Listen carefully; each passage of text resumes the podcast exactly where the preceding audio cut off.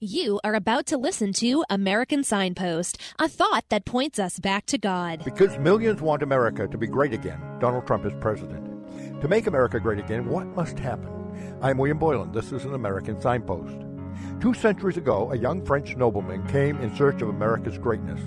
Alexis de Tocqueville wrote, Not until I went into the churches of America and heard her pulpits flame with righteousness did I understand the secret of her genius and power. Something good came from those churches. He met folk whose word was their bond. He met persons who gave a day's work for a day's pay.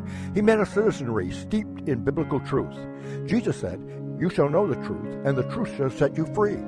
Let's not imprison Jesus inside church buildings by banning his book from public places, but instead let him speak to the American public and see if he will not make America great again. Visit PastorBoylan.com to learn more about how history instructs our country's way back to God. That's PastorBoylan.com.